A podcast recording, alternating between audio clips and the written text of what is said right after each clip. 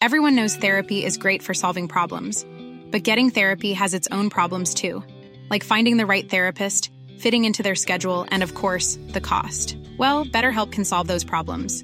It's totally online and built around your schedule. It's surprisingly affordable too.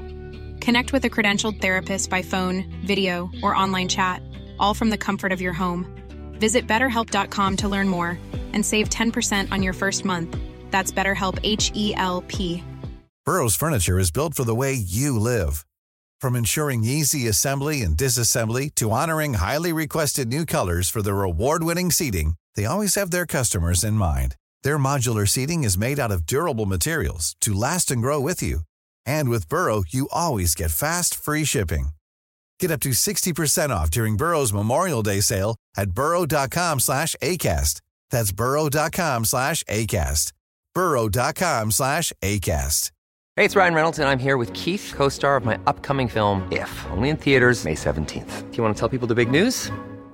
All right, I'll do it. Sign up now and you'll get unlimited for $15 a month in six months of Paramount Plus Essential Plan on us. Mintmobile.com slash switch. Upfront payment of $45 equivalent to $15 per month. Unlimited over 40 gigabytes per month. Face lower speeds. Videos at 480p. Active Mint customers by 531.24 get six months of Paramount Plus Essential Plan. Auto renews after six months. Offer ends May 31st, 2024. Separate Paramount Plus registration required. Terms and conditions apply if rated PG.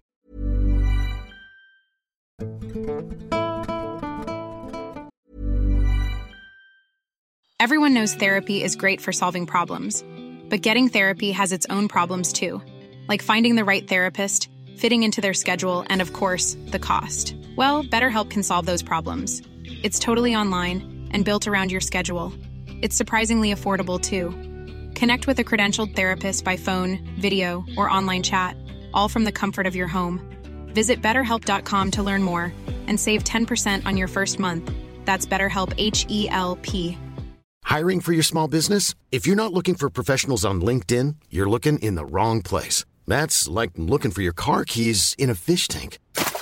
LinkedIn helps you hire professionals you can't find anywhere else, even those who aren't actively searching for a new job but might be open to the perfect role. In a given month, over 70% of LinkedIn users don't even visit other leading job sites. So start looking in the right place. With LinkedIn, you can hire professionals like a professional. Post your free job on linkedin.com slash people today. I'd always thought of Texas as a place of vast open spaces, friendly faces, and a whole lot of barbecue. It was the Lone Star State, after all, with its proud history and cowboy heritage. But everything I had ever known about Texas was about to be turned on its head. It started as a whisper, a rumor circulating among the residents of my small Texan town.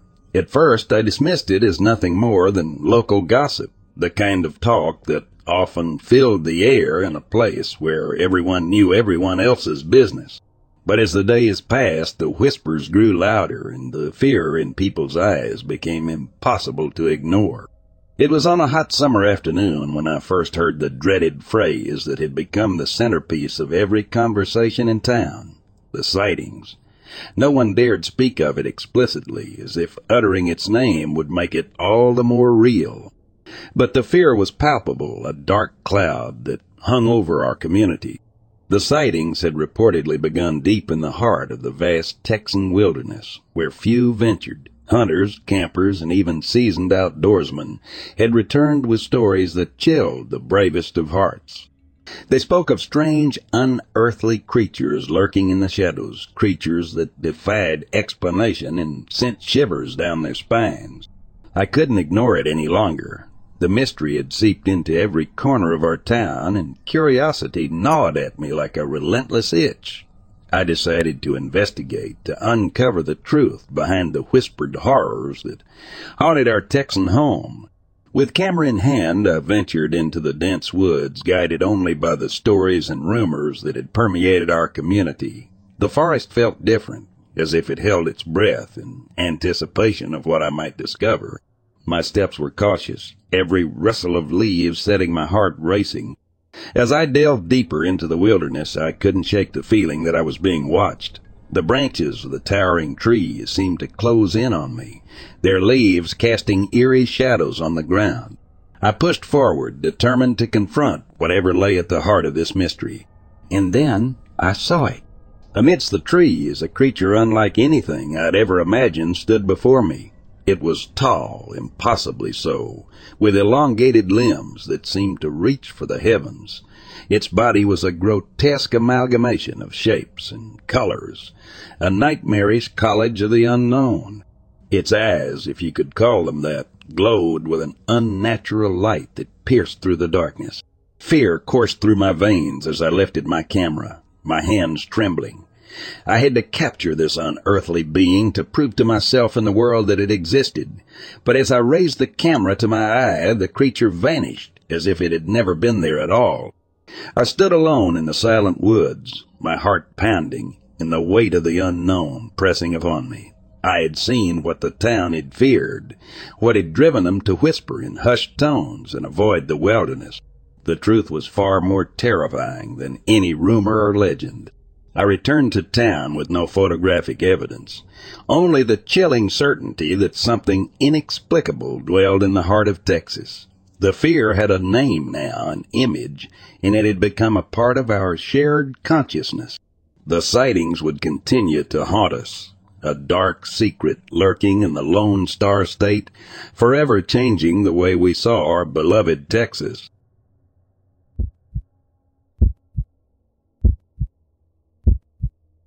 Living just outside Appalachia, life is peaceful, steeped in the serene beauty of nature. One day, my friend and I decided to take a walk back to my house through the dense forest. The air was cool and crisp, a typical day in our quiet corner of the world. Our conversation was interrupted by a strange noise. A long scraping sound echoed through the trees. My first thought was that it was a woodpecker, but the sound didn't quite fit. It was too harsh, too rhythmic. Intrigued, we decided to investigate. As we ventured deeper into the forest, an unsettling feeling washed over us.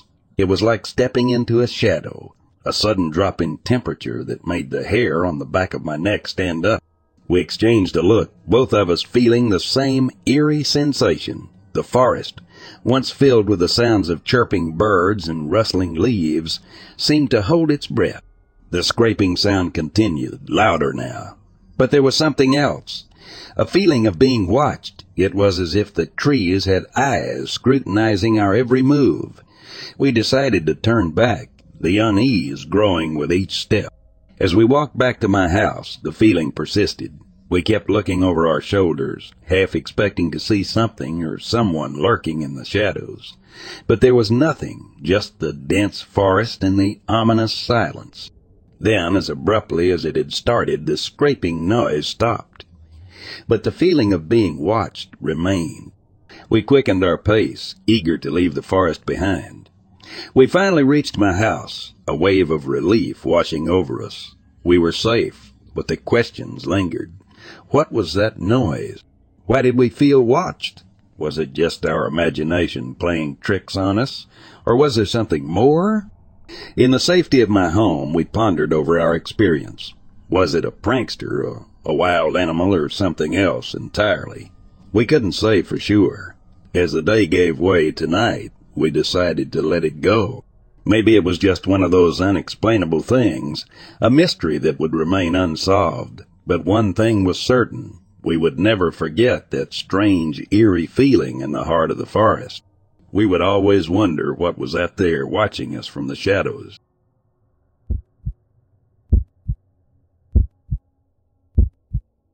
I live in the foothills of the Appalachian Mountains in northeast Georgia. It's a beautiful area with hundreds of miles of national forest, some great state parks, and a ton of fantastic camping places. Unfortunately, my hometown is also relatively poor. While there are some out of town residents from Atlanta and other places, a lot of people where I live are really poor. I do freelance work as a technical writer, so I can do most of my work online.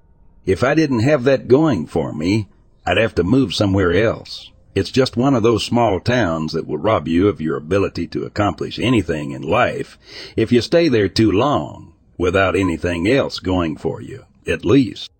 Excluding a handful of doctors and lawyers and Georgia Power Company employees, The only employment in the area is at Walmart, fast food, and a couple of grocery stores. To the east of my town, there's a massive national forest. It's loaded with great camping sites and lots of relatively unused hiking trails. I really enjoy hiking on them with my dog, but it can be a bit of an unnerving experience sometimes. It's about a 10 mile drive from town, and there's no cell phone service or homes for miles. In the past, there have been a lot of vehicle break ins at the trailheads. The gravel parking lots at some of them glitter with bits of broken glass from what I'm guessing were car windows. Sometimes there are really shifty people hanging around these trailheads or just driving around on the Forest Service roads. These are really rough roads, and you'll see these beat up $500 cars just barreling along roads, meant for a 4x4.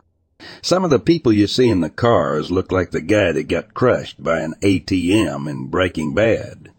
All that being said, it's still a great place to camp. However, you just have to be careful. A few years ago, two of my friends and I decided to go play paintball in the National Forest. Probably not legal, I know. We decided to turn the paintball expedition into a camping trip so we could play the next morning too.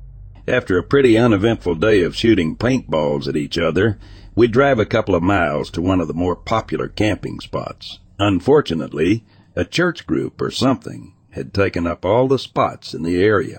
This was really the only camping spot that we were familiar with, and it was getting pretty late. We decide to keep on looking, so we drive for about an hour further and further into the woods. By this time, it's getting a bit dark, and we're getting a bit worried about finding a spot.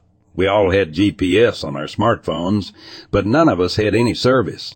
We turn off onto an unfamiliar road that isn't in very good shape. In fact, it looks like the Forest Service Rangers used a backhoe to block off the road with a mound of dirt. A broken metal barrier lay in the woods nearby. That said, it looked like 4x4 vehicles had been going over the mound, so it was pretty worn down. Our phone 150 had pretty high clearance, so we decided to go over the mound. There was an old gravel road on the other side, and the road was pretty much clear of debris. We drove a few miles down this road and came across an opening next to a small creek. There were some blue tarps hanging over a plywood table nailed to a tree, which seemed kind of odd. That said, it was pretty much dark at this point, and we didn't want to keep driving around all night looking for a camping spot. We left the truck light running and we set up the tent. As we were setting up the tent, I started to notice that there was a lot of trash in the woods surrounding the site. I see a green bottle laying on the ground. I take a look at the label and see that it's a bottle of home and garden insecticide. I was really tired at the time and I just thought that someone had been dumping their home garbage out here. None of us thought it was weird that someone would be dumping garbage in an area that is more than an hour from the nearest home.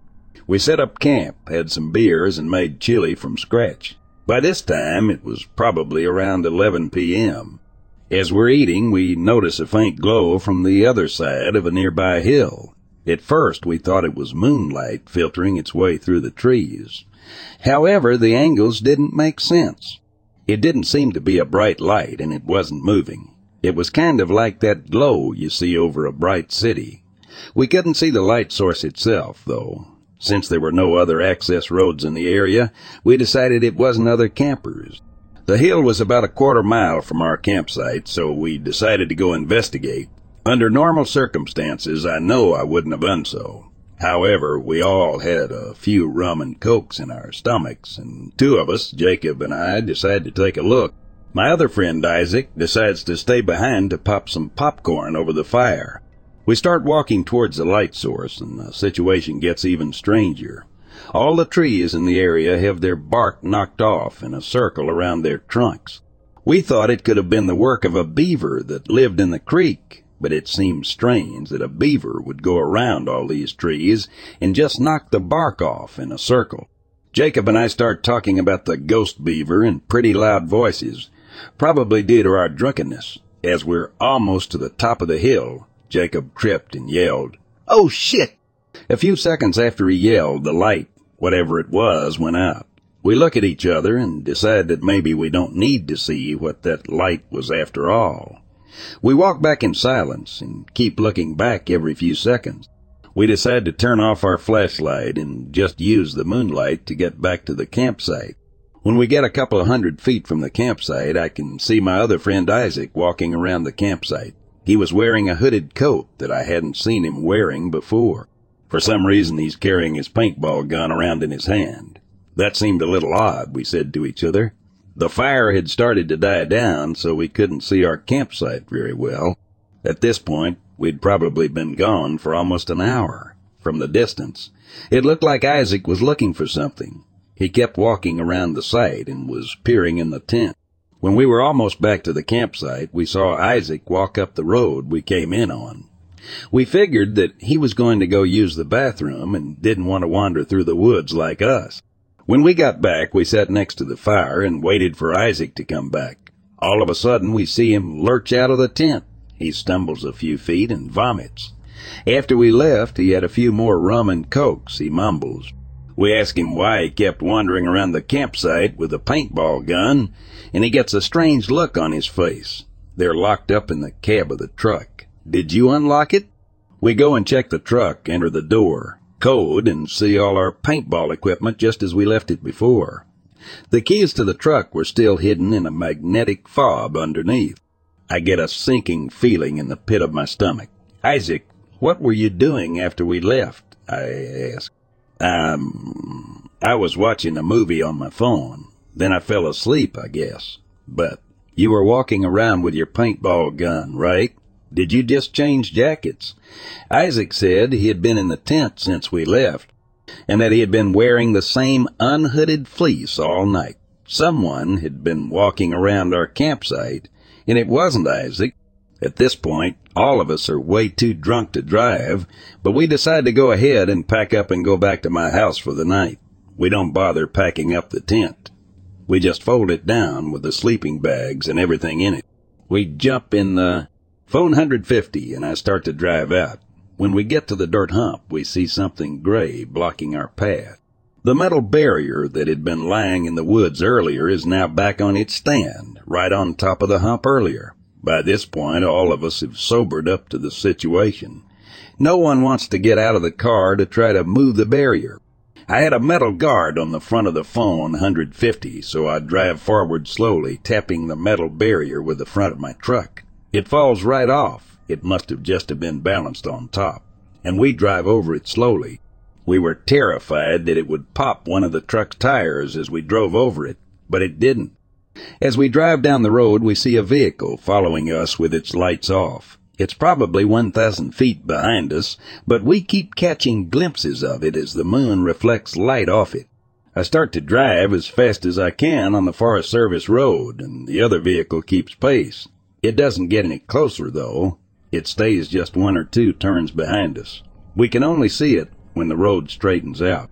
After about 45 minutes of speeding along gravel roads, we make it back to the main paved road. I start to drive everyone back to my house, but I decided to go a different way just to be safe. I didn't get pulled over for a DUI, luckily.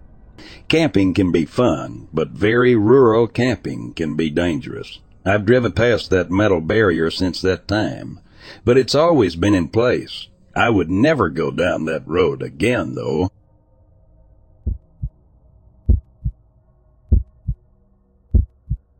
When I was a child playing in the woods with my sister, I kept hearing noises behind me.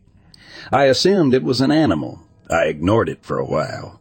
I started to get a bad feeling. I kept glancing around. I didn't see anything at first. Some time goes by. Out of nowhere, something started running full speed towards us. We ran like hell. For a moment while running away, I looked over my shoulder. I saw a silhouette of a person hunched over like a running back chasing us. Fortunately, our house was not far, and we made it inside fine. Our parents didn't believe us when we told them. They played it off to our imagination. I will never know what his intentions were. I got an evil feeling that words can't explain from that situation.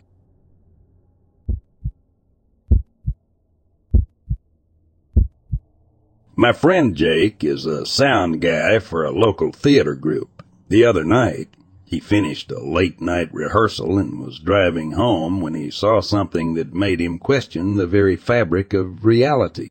He was on this empty four lane road, only illuminated by the dim glow of his headlights. Out of nowhere, he noticed something unusual in the distance. It was tall and skinny, almost resembling a person, but something was just off about it. As he got closer, he realized it was entirely pitch, black from head to toe.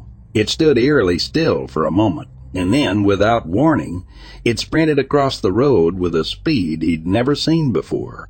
One moment it was there, and the next it was gone. Jake swears it wasn't an animal. He said it was too tall, too humanoid, but it didn't move like any person he'd ever seen. Jake told me this story, his voice trembling.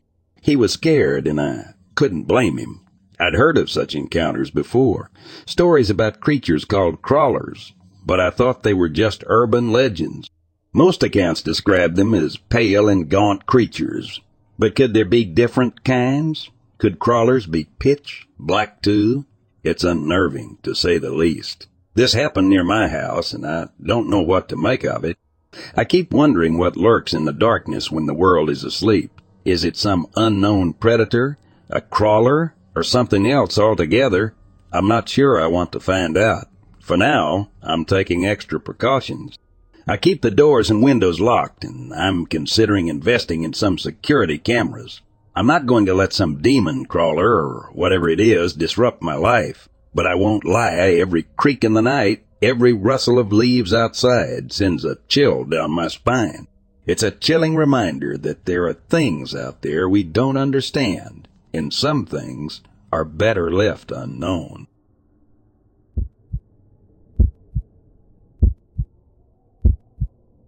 I'll never forget the ghostly encounter I had at the Menger Hotel in San Antonio. It happened during a school trip back in high school, and little did I know, the hotel had a reputation for being haunted.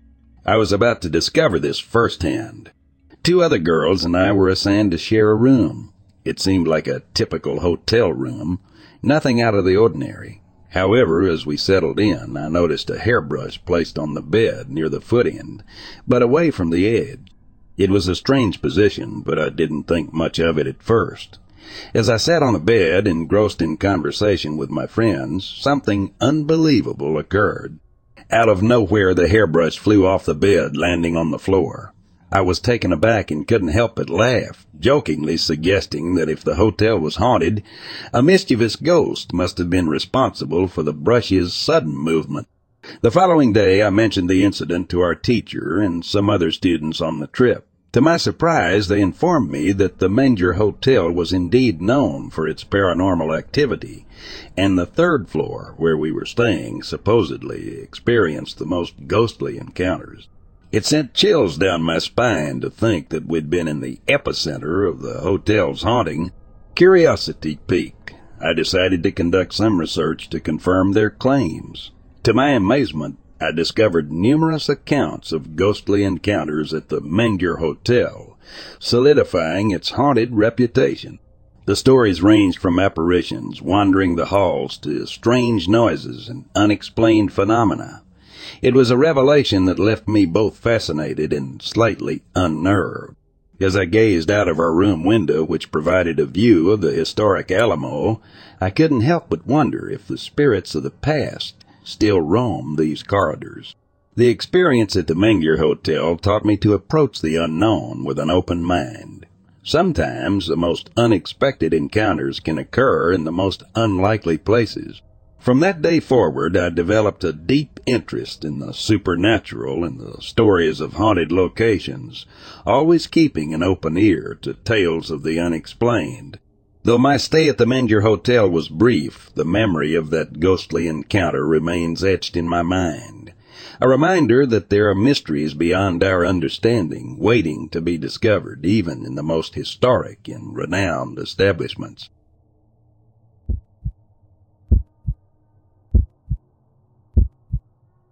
Early morning, December 16, 2009, at approximately 1.30 a.m., I witnessed a weird creature as I drove home from a holiday party. I live in western Maryland, a few miles outside of Grantsville, Maryland, Garrett County. The sighting occurred only one mile from my house. I was completely sober since I cannot drink alcohol for medical reasons. As well, I was not tired since I had slept several hours before I went to the party. I was alone, though I had given a friend a ride to her home. I was traveling at the posted speed limit, maybe a bit less since I always watch for wildlife, crossing the road after dark. I slowed down because there appeared to be an animal digging in some trash next to the right side of the road. It was twenty feet or so from my car. I slowed down to get a better look and noticed that the creature was too tall, upright, and bulky to be any animal that I have ever seen locally. I'd say about four feet tall and about eighty pounds. It was dark gray in color with long, straight, coarse hair. Then it turned and stared at me with its large eyes set forward on its face that appeared bright red in the headlight. The paws were very unusual, almost like human hands with long fingers. It acted surprised that I was there, but remained motionless, staring back at me. The face was shaped a lot like a large rat, but had a flat face. I didn't notice a tail. After several seconds, it crouched down on all fours and scampered off in a long gait toward the woods nearby. I decided not to chase after it since I had a bad feeling about this thing. I told a police officer friend who told me that there was a similar sighting the winter before after a homeowner witnessed it feeding on a deer in their backyard. He said that I should file a report with state wildlife officials, but I wanted to see if anyone could suggest an identity of the creature before I filed the report.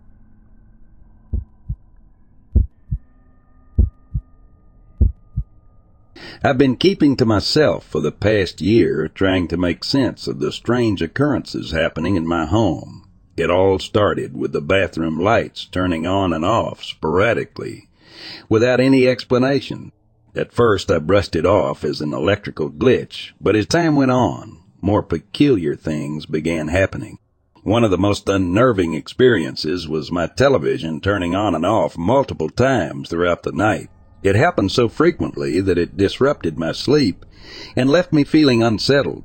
I tried to rationalize it, blaming it on faulty wiring or a malfunctioning remote, but deep down I knew there was something more to it. Another odd incident involved my AC thermostat. Despite my family knowing how much I dislike returning home to a hothouse after working outside, they assured me they hadn't touched the thermostat. Yet time and time again, I found it switched off when I entered the house. It was a baffling situation, as if someone or something had a mischievous agenda. What struck me as even more peculiar was the synchronicity between my experiences and those of my sister. We had never discussed these strange occurrences, but somehow they seemed to coincide. Shortly after my activity picked up, she claimed to have seen a lady walking past her bedroom door. It sent shivers down my spine to know that she was witnessing similar, unexplained phenomena. One rainy evening, my sister and her husband were watching TV when their satellite signal suddenly went out. As they patiently waited for it to restore, they could hear a faint, muted conversation emanating from their bedroom. Intrigued and slightly alarmed, my sister went to investigate, but as soon as she reached the door, the voices ceased these inexplicable events seem to be happening to both of us in different corners of the house. Over the years, strange happenings have become a regular occurrence for our family. While my wife was initially frightened by these occurrences, she has grown accustomed to them, realizing that nothing harmful or malevolent ever comes from them. However, it still gives her an eerie feeling, especially when I'm away from home. As for me, I'm left with more questions than answers. What is the source of these strange phenomena? Is there an unseen presence within our home, trying to make its presence known? I continue to search for explanations, but until then I've come to accept that some mysteries may never be fully understood.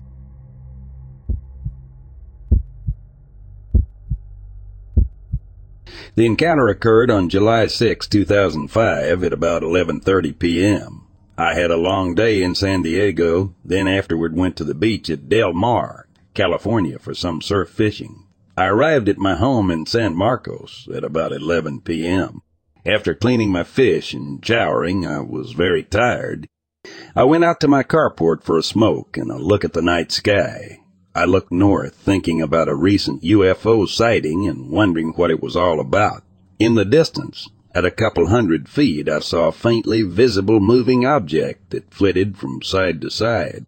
Whatever it was, it reflected light from the street lights. Its side to side movement was so quick, I couldn't tell if it was one object or two. The object then zipped directly over my neighbor's house across the street. By this time, I was certain I'd never seen anything like it. It continued to move side to side in a space of approximately 50 feet. It then stopped and I observed it more clearly. It may have had big eyes and wing-like appendages and was probably two to three feet in width. It remained still, and I could see wavering reflections from its wing, which were not beating like a bird, but showed shimmering reflections from the street lights. I felt the hair on my head rise all the way down my back to my ankles. It appeared to be looking at me as I smoked my cigarette. I felt threatened and said out loud, I see you. Then it went from stationary to out of sight, right over my head in an instant. I came out from under my covered carport and turned to follow its movement. Immediately it zipped into view directly above my head, obviously studying me.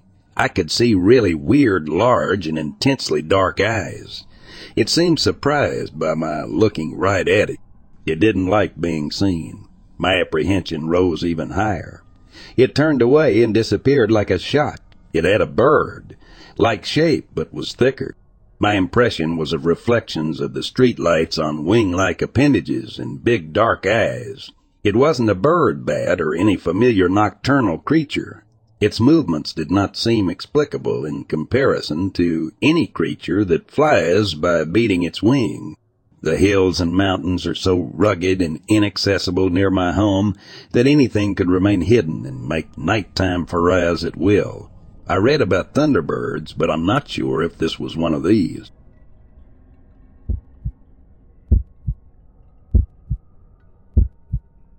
Pattison, Waller County, Texas. The one my buddies and I came across on April 15 near Katy, Texas, while cutting through Morton Road between 362 and Durkin Road, had amber-looking eyes. It was around 11:30 p.m. when we cut through Morton Road. We backed out of that dirt road so fast and then drove south on Durkin, and then left onto Royal Road while the entire time looking over to the open field with our spotlight and the one rifle in the truck.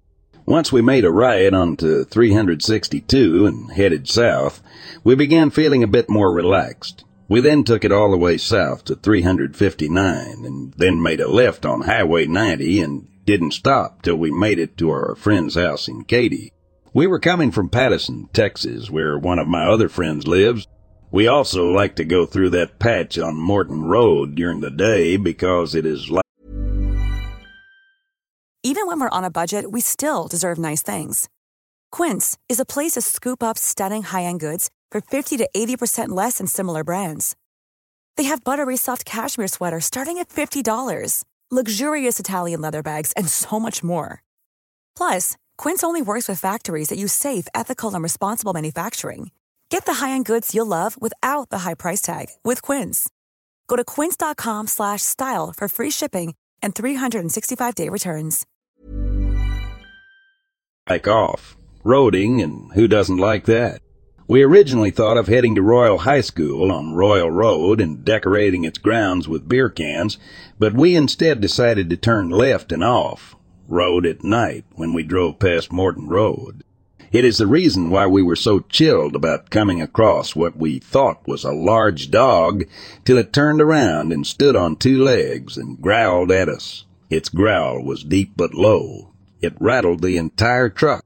One of my friends told me that the only thing they remember was the sound it made while breathing, which was that of a horse. My buddy's truck is lifted, and usually when I stand in front of the hood, it is around the high part of my chest. I'm five feet eight. but when this thing stood up, you could see most of the waist area, so it had to be taller than me. I can't give an exact measurement because I just don't know. All I know is that it wasn't a bear. I've seen black bears before. The spotlight caught it and it looked like my buddy's German Shepherd and, or its Maligator with amber looking eyes. Maybe it was a big coy dog or coy wolf or a bear with mange. But it was pretty tall and wide. It happened so quickly that I just, I'm having a hard time being eligible with my thoughts here. Sorry about that. So we put it in reverse and got the hell out of there and drove all the way to Katy without stopping anywhere. Then we barricaded ourselves in it with our 15s and shotguns and just sat there in the middle of the dark with our backs to each other for the rest of the night. We didn't leave the house until midday on Sunday to check the dashboard camera which had recorded over the entire incident the previous night. Our cell phones recorded nothing but jumble, and my buddy's dog wouldn't come near the truck as it kept whimpering around it with its tail behind its legs. The dashboard camera recorded over all the data on Sunday. We went through it, and it was from when the truck was parked at our friend's house. The cell phone quality was so bad we erased it. I dropped my phone on the floor of the truck and didn't find it until Sunday afternoon. It is not something we were planning for, like most of the videos you see on the web. Monday morning came around and we all called in sick because we refused to get out of the house until the sun was out. This obviously upset our family members, parents, who thought we were being irresponsible and we finally grew the courage to return to Morton Road on Monday afternoon. Six trucks entered Morton Road off Durkin Road with high-powered semi-assault weapons, shotguns, and hunting rifles. We didn't find any tracks either, which is weird because it had rained heavily the past few days, so the ground was soft and there was standing water on Morton Road. The only thing we found was this perverse stench, like something had died mixed with metallic smell, blood and urine, ammonia. The dogs we brought with us, two German shepherds, one Maligator, and one Doberman, were all whimpering nervously around the site like they didn't want to be there. After the incident, I have spent the rest of April just reading everything I could about dogman encounters. My other three friends don't want to talk about it either, and one broke up with his girlfriend of three years because he just refused to spend the weekend hiking with her through the Addicks Reservoir hiking trails. They got back together after we were able to get him to open up about it, but I'm the only one that has put this on the web. It has been a month and I still refuse to be out later than sundown. I don't leave the house early in the morning anymore to go to the gym at 5 a. In fact, I have changed my life around completely, and that includes no more before bed walks at night with the dog. I have installed security bars on all my first floor windows, added spotlights to my entire home, and placed better security cameras. I also no longer drive through country roads even during the day, especially by myself because I feel exposed Last week I refused to go fishing on the Brazos River and turned down heading for the weekend to Lake Conroe. I've always wanted to go fishing at the end of East Matagorda Bay, but to get there one would have to off road on a 4x4 west from Matagorda Beach on a dirt trail for about 15 miles. Yet after this experience I no longer feel safe. I just want to go back to being ignorant about the things that go bumping about at night.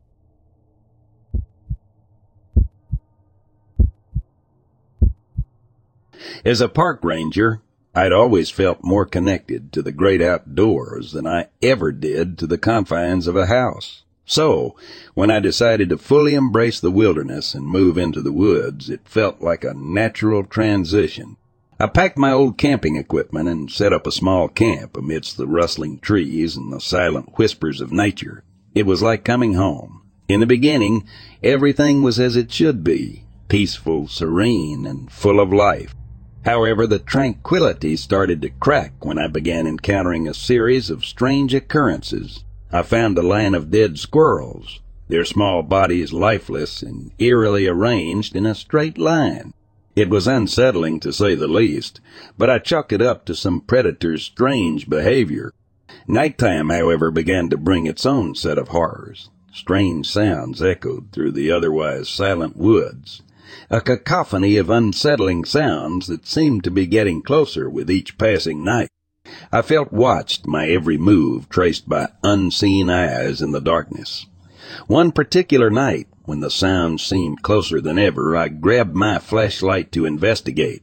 However, as if in a cruel twist of fate, it flickered and died the moment I switched it on. It never worked again after that. The fifteenth day marked a shift in my wilderness experience. Beside the stream where I collected water, I discovered large, oddly shaped footprints. Unlike any animal tracks I'd seen before, these footprints sent a chill down my spine and further heightened my growing sense of dread. The nights that followed were filled with more disturbances. Whimpers and growls echoed outside my tent, growing louder with each passing night. Mornings brought a strange smell, an unfamiliar, disturbing scent that lingered around my camp. Fear started consuming me. Each night I lay wide awake in my tent, my heart pounding in my chest, praying for sleep to take me away from the terror that gripped me. I avoided investigating the noises. The fear of what I might find far outweighed my curiosity. The climax of my ordeal came when I finally saw it a creature unlike anything I'd ever seen, lurking in the woods. The sight was so horrifying that it drove me to the brink of madness. I ended up in a government psychiatric facility, my mind filled with the haunting image of the creature, my words a frantic rave about my encounter in the woods. That, I suppose, is where my story as a park ranger living in the woods ends.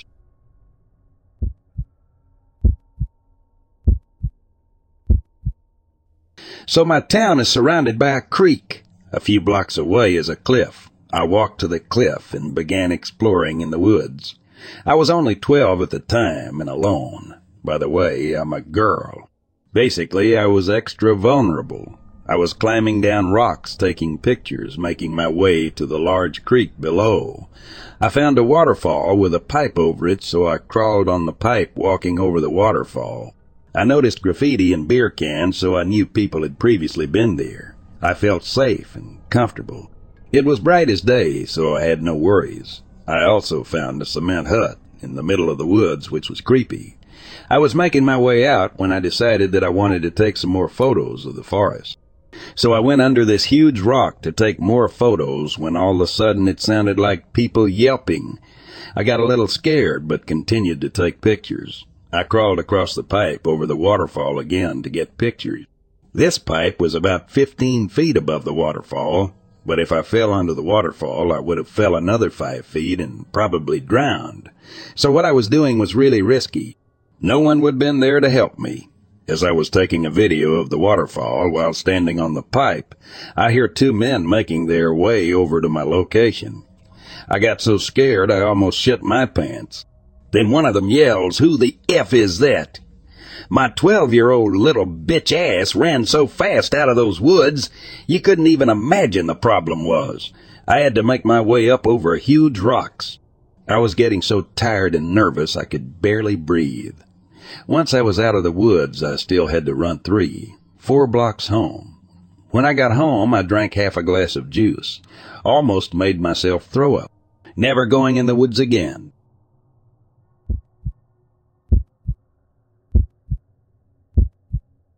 It was an otherwise typical day on the trail. I was hiking with a few friends, enjoying the fresh air, the bird songs, and the rustle of leaves beneath our boots.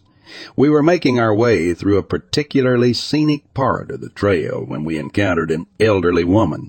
She was in her seventies, leaning on a walking stick, her face weathered but shining with a warm smile. Oh, well, hello again, she greeted us, her voice a cheerful chirp we exchanged confused glances among ourselves.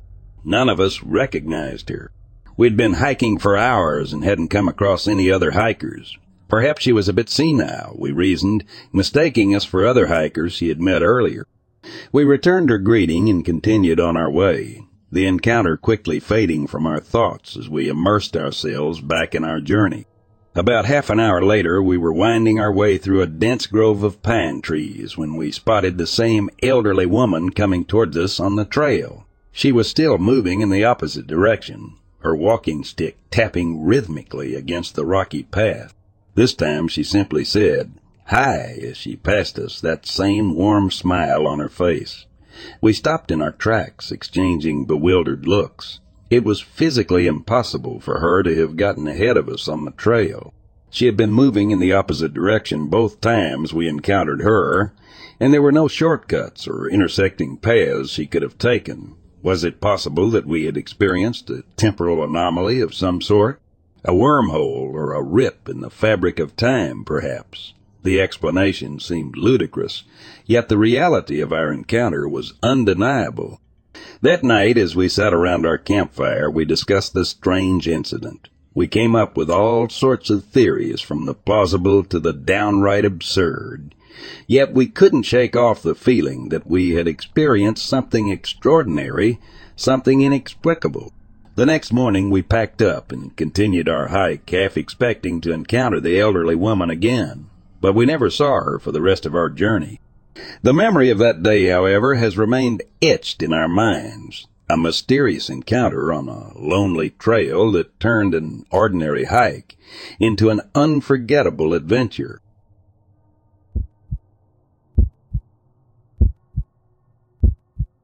For years now, I have lived in a duplex located in a rural country town surrounded by thick, lush forests. It seems rather idyllic from an outside point of view, however. Having lived here for so long, I cannot help but feel as though there is something dark creeping, stalking, and taunting our land. For example, I was in the woods one time with a friend of mine, exploring our vast property. The two of us wandered to the property line a wiry cow fence abutting a large field, when suddenly a small rock came whizzing by my head, barely missing me by an inch, and struck the aforementioned wire fence with such force that it caused a terrible ear piercing bang. It had come from directly behind me, which was all my property, so unless someone was trespassing, it couldn't have been anyone aside from family or my friend but when I looked towards her, she stood still next to me, mouth ajar, just as confused as myself. Obviously, I asked if she had done it, though I had my doubts that she had because of her position, and she denied, saying she had witnessed the rock come from nowhere as well. We looked, and there was nobody, not to mention no footsteps crunching through the underbrush, which we certainly would have been able to hear if someone tried to make a swift escape. Spooky, right? Well, something even more terrifying happened last night, and I require advice. My dog Bandit, a young German Shepherd Blue Heeler mix, has a tendency to get rather skittish at night, especially with the windows and doors being open as of late to let in the cool evening air. Of course, living in the middle of nowhere surrounded by forest, we all assume that it's an animal of some kind. However, this could simply be me being paranoid and not knowing what I'm talking about. Whenever we look to see what he is sensing, there I'd absolutely nothing. No turkeys, no bears, no coyotes, nothing. We have never heard anything walking around in the woods, which you can hear everything out here, including the cows breaking twigs in the field next to us, and have even gone outside to check, but to no avail. So the other night, my parents were in bed, and my sister and I had recently come back in from a bonfire. My sister explained to me that she had a bad feeling out there due to the distant and sudden howling dogs from the property behind us, hence why she ushered us back inside, but I myself hadn't gotten the vibes, so I wasn't terribly spooked. Bandit began pacing around the house soon after we went inside, going up to a few windows and doors. It overlooked our backyard so he could growl at something. Naturally, we both were curious, especially with my sister's bad feeling, so we flipped on the back light and stepped out onto the back porch, scanning our field. From what we could see, there was nothing, but Bandit was staring towards where we were looking, his eyes and head following something across our yard, like, if he was smelling a distant animal, there's no reason why he would be tracking something, right? He began pacing, still growling menacingly before I noticed that our fire pit was still alive with some embers, giving me a new anxiety to worry about, causing a forest fire. Despite the eeriness, my sister agreed to join me outside to douse it, and naturally Bandit came along. We opened the back door and stepped out onto the second porch area, but Bandit froze at the top of the steps, staring out into the darkness. This behavior is super unusual for him, since he absolutely loves going outside no matter the occasion. But for whatever reason, he was scared into stillness. I myself was freaked out and said, screw the fire. Let's go. But my sister had other plans. She lightly pushed his butt forward, gently coaxing him to continue on, and eventually he did, but not without making sure that both of us were right behind him. We were both shouting dumb things like, This is our land, be gone, and whatnot to keep ourselves cool and collected, which I think instigated whatever it was. Before we could take more than a few steps, Bandit began tweaking, suddenly jumping into the air and spinning around towards the darkness beneath our porch before scurrying away to hide beneath our glass table. Truly, I was expecting a bear or coyote to come charging. But even as I gathered all of my courage to look, there was absolutely nothing. My sister went ahead without me because I was frozen in fear.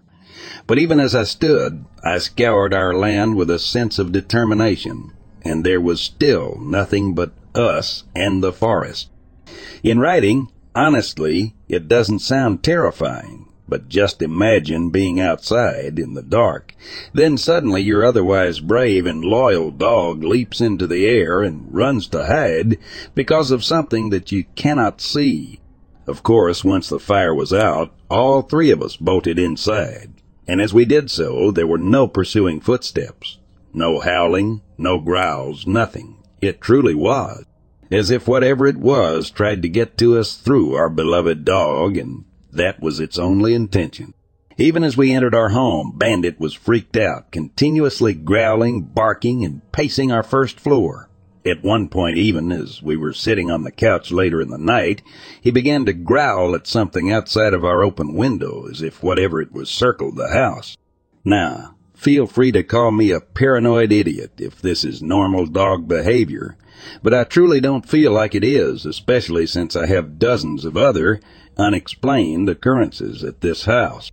Animals don't just react like that for no reason, but perhaps a sound unheard by our human ears caused him to jump and hide.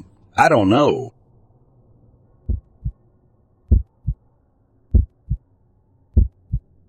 I go shooting every year with two friends of mine in a very secluded area near a local national forest.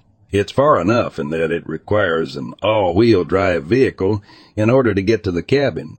We don't sleep in the cabin though, we sleep outside in tents since it's a bit nicer outside, and because my friend got bitten by a brown recluse inside of the cabin last year while trying to sleep. There are no other houses or people around for miles. We went to the cabin last year and spent our last full day in a large clearing we had found about ten minutes from our site shooting all different types of guns. We headed back towards the cabin just as dusk was setting in. As we're pulling in next to the cabin where we always park, my buddy abruptly stops the truck and stares to the line of trees just a foot from the driveway. Him. You have got to be kidding me. Me. What? Him. In the past two days, have either of you noticed it hanging there? I looked over to the line of trees, and the old skull of a small, medium-sized animal had been placed hanging off of the nub of a branch, pointing directly towards our campsite. None of us had seen it before, and it was right where the truck had been parked before we left earlier in the day. It would have been extremely difficult to miss, as my door would have nearly hit it as I got into the truck. We talked for a few minutes and decided that it probably hadn't been there before we left, but that there was nothing we could really do about it, unless we just packed up and went home. We ended up staying the night in our tents, but I slept with one eye open and multiple loaded guns next to me, thinking about how our campsite had been marked.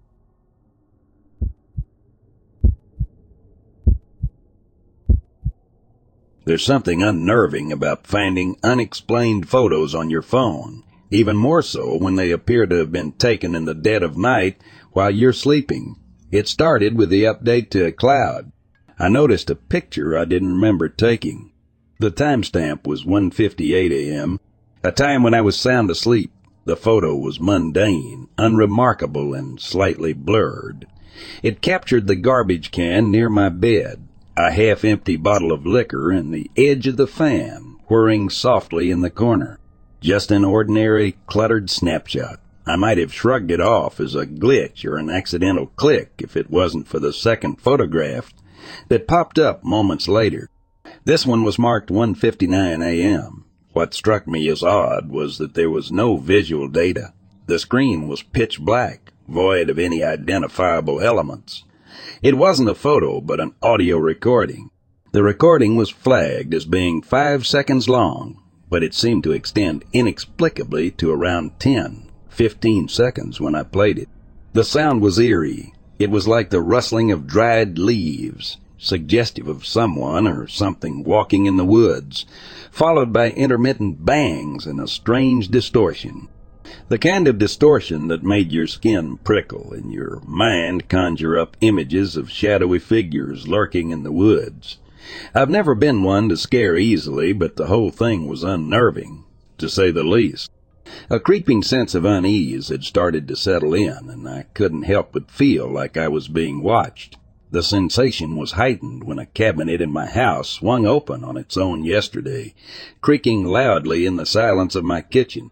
The normally comforting familiarity of my home seemed to have been replaced by a sense of intrusion. I've been trying to rationalize it all, coming up with logical explanation. Perhaps I sleepwalked and somehow managed to operate my phone. But the audio recording didn't fit with this theory. I live in the city. There are no woods around for miles. The inexplicable extension of the clip's duration added another layer of mystery to it all. I'm not scared, not exactly, but there's a sense of disturbance, a feeling of an unseen presence. And as much as I want to ignore it, to brush it off as my imagination running wild, I can't help but admit that I'm getting more and more creeped out. This is a mystery I need to unravel, and soon.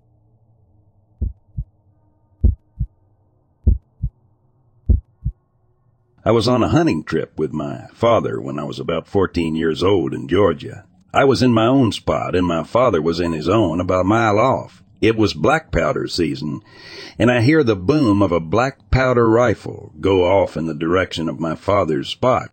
I start heading that way to help him field strip the deer. About a half a mile away, I then hear my father screaming, help, help. I immediately book it as fast as I can through the swamp and briars quite slowly because of how thick it was, while my father yells the entire time. I just knew that he had either fallen out of his stand or his old black powder rifle had exploded and injured him, and I was thinking of what I would do when I got there. Neither of us had cell phones, and we were a couple miles away from any phone.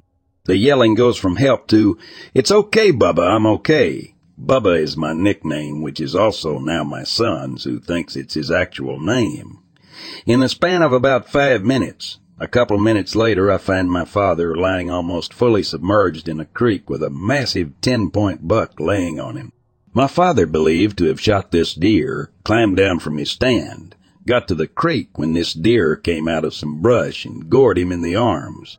He fell into the creek with the deer's antlers stuck in his arm and was able to drown the deer on behalf of it being stuck. It turned out the shot had only hit the deer in the leg and the deer charged him when he came down to look for it.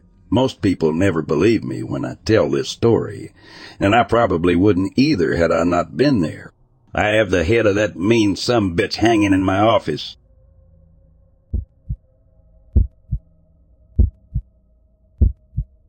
It was a beautiful summer day, and my family and I decided to have a picnic at a scenic spot known as Deadman's Pass, located off the old highway near 84. Little did we know that this innocent outing would soon turn into a spine, chilling encounter that would test the limits of our understanding. As we settled down and began enjoying our meal, one of the kids noticed a figure across the ravine in a small meadow near the forest line. At first, we thought it was a black wolf, peacefully observing its surrounding. Intrigued, we focused our attention on this enigmatic creature, curious to see its behavior. For several minutes we watched in fascination as the figure remained motionless, swaying back and forth. Its dark silhouette against the backdrop of the meadow made it difficult to discern its true nature. But then something extraordinary happened that shattered our assumptions.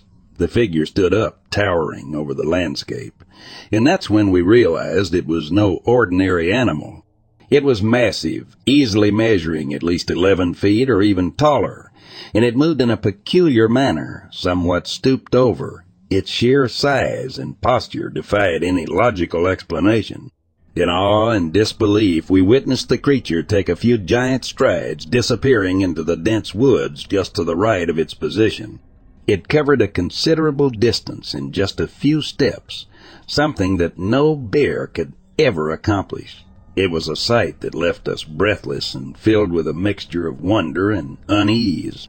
Being born in Washington, I had heard tales of a mysterious creature known as the Dogman. I had even seen the Patterson, Gimlin film capturing a similar being. What I witnessed that day in Deadman's Pass bore a striking resemblance to those accounts in the iconic footage. The encounter played over and over in my mind as we packed up our belongings, an air of excitement and trepidation lingering around us. It was a rare glimpse into the hidden realms of the unknown, leaving us with more questions than answers. Later, I couldn't resist sharing our experience with a park ranger who was stationed nearby. Their face grew serious as I described what we had seen. They listened intently, acknowledging that our encounter aligned with other reports they had received over the years.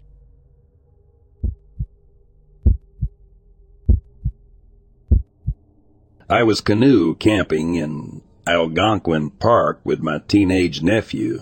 Sunny afternoon on Sylvia Lake. No other campsites and a dead end as far as tripping routes go. We decided to take a leisurely paddle. He spots a red-tailed hawk perched in a black spruce near the shore. So he does the teenage thing and yells, hey, at it. One steamboat, two steamboat, and we hear hey. Weird. No formations that I can see that would produce an echo. I said, do it again. Hey, hey. Same result. The canoe is still moving and he tries a third time. No echo. Then about four seconds later, hey aye aye. He looks back at me as if I'm to explain what's happening, but I'm at a loss. There's nothing in the direction from where the echoes are coming. I'm weirded out thinking that there's some loony out there that's been stalking us.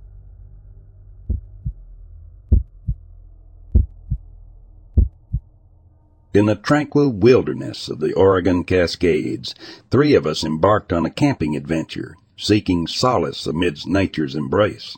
Nestled among the deer beds near the mountain saddle, we settled in for a chilly late May night, unaware of the extraordinary events that would unfold. As the cold air kissed our faces, I succumbed to slumber, entering a realm where dreams dance with reality. In the depths of my sleep, a haunting sensation gripped me, as if an unseen force yanked me from the confines of my tent and dragged me downhill. Startled and disoriented, I woke abruptly, my heart pounding, struggling to discern the line between the dream and the tangible world around me. Seeking solace in the certainty of time, I reached for my phone, eager to ground myself in its familiar glow. However, something else captured my attention a flickering light moving above our camp. Assuming it to be the presence of my cousin, I dismissed the strange occurrence, allowing sleep to reclaim me once more. With the morning sun painting the landscape in golden hues, we ventured out, engaging in light-hearted banter as we trekked through the wilderness. It was then that my cousin's voice pierced the serene atmosphere, filled with a mix of bewilderment and exhaustion. He revealed that his sleep had been restless, plagued by vivid dreams of being dragged down the mountain. My curiosity piqued. I probed further, asking our other cousin if he had experienced any peculiar dreams during the night. To my astonishment, he too confessed to dreams hauntingly similar, mirroring the nightmarish ordeal of being forcefully pulled downhill. A chill ran down my spine as the pieces of this mystifying puzzle began to align. Sharing my own nocturnal encounter, I unveiled the eerie similarity between our dreams, connecting the threads of an inexplicable phenomenon.